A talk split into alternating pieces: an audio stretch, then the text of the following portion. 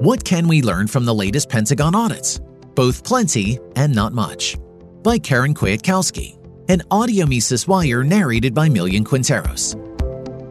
No one was surprised last November when the Pentagon failed its sixth audit, serving up a sorry record of 0 and 6. The accomplishment received little mainstream media coverage, Scott Ritter excoriated his former employer and mine over the fraud, pointing out that the money wasted and the scope of the United States military activity is so massive. It is nearly incomprehensible to most Americans.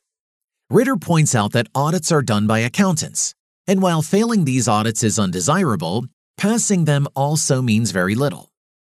His assessment? When you allocate money to a system that has been allowed to become conditioned to operate without accountability, don't be surprised when the shiny mansion on the hill you thought you were buying turns out to be little more than a house of cards. Can we learn anything from this exercise?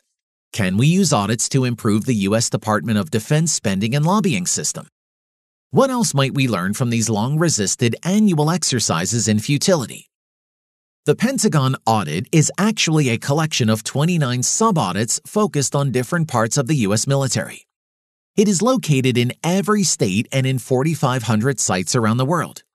Some of the 2023 sub audits have not even reported yet. The Pentagon has lost and misplaced inventory. Its books don't balance and it spends too much. The contracting system incentivizes and rationalizes overcharges and it limits competition. The Pentagon funds its own hospitals, schools, and medical care and we continually find many expenses at variance with the average citizen's expectation of defense. For example, in 2015, the Pentagon spent $41.6 million on Viagra, with another $43 million on similar erectile dysfunction medications. Importantly, and what a relief to know, only 10% of these prescriptions were written for active duty members. Most went to military retirees. More recent audits reflect growing medical expenses in support of gender reassignment and psychological counseling. Solutions, as put forth by government overseers, focus on improved data systems, better integration of accounting tools, and the use of artificial intelligence to be able to have total information awareness inside Pentagon resources and spending. None of these solutions have anything to do with the actual problems of accountability, legal price gouging, institutionalized political bribery, and a murky and random set of Pentagon missions. These solutions also do not address the underlying and rapidly growing disconnect between the trillions of dollars of investment and the real defense returns expected by Americans. Audits fundamentally do little more than rationalize a budget. Of course, Congress does enjoy complaining about executive agency waste and excess, as well as its incompetence failed Pentagon audits support hundreds of heated debates over tea and crumpets throughout Washington, D.C. Instead of audits, perhaps, we should seek to rationalize the bureaucracy itself. The next few years offer Congress several excellent opportunities to really help the Pentagon and improve American defense. Because trillion dollar revolving interest payments are at hand, a mechanism for reducing the Pentagon budget exists, a mechanism of urgent national necessity we might learn from repeated failed Pentagon audits that the Pentagon as it exists today will never honestly complete or pass an audit. A simple look at the audit overview itself explains why. Between thousands of installations, dozens and dozens of commands, including specialty commands and combatant demands, special war projects, and a host of other mission areas, we are dealing with an entire nation within a nation.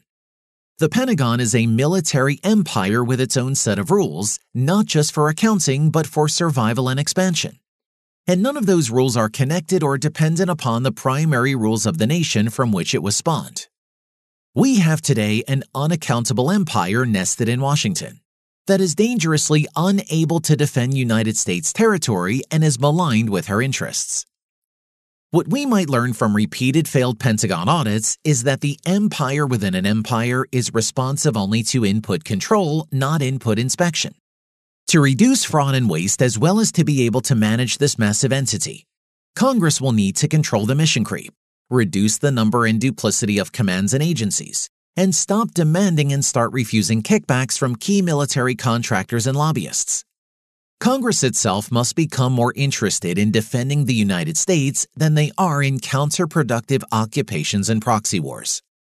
Much as any supervisory organization would do, Congress must fund the Pentagon only as it must, as is reasonable, and as set forth in mission priorities. Then let the Pentagon itself determine how to streamline, eliminate, and transform itself into a military that is affordable, one that provides actual U.S. security. We might learn from repeated failed Pentagon audits about missing secretaries of defense. They are tolerated by the system precisely because they actually don't matter and have no impact. We might learn from repeated failed Pentagon audits what we have learned from repeated and predictably failed military missions in the Middle East and elsewhere in the 30 years since the end of the Cold War.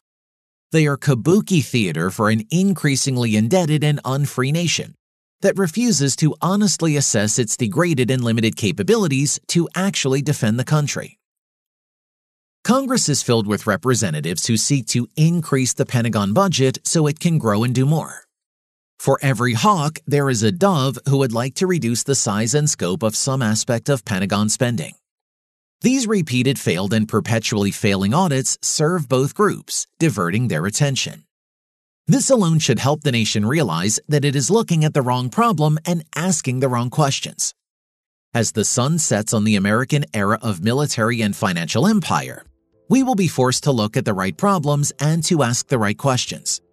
Those of us who understand the hopelessness of an imperial military and can envision what a secure and prosperous peace could look like in North America and around the globe have a specific and important role to play in shaping this conversation. The sooner we begin this process, the better. For more content like this, visit Mises.org.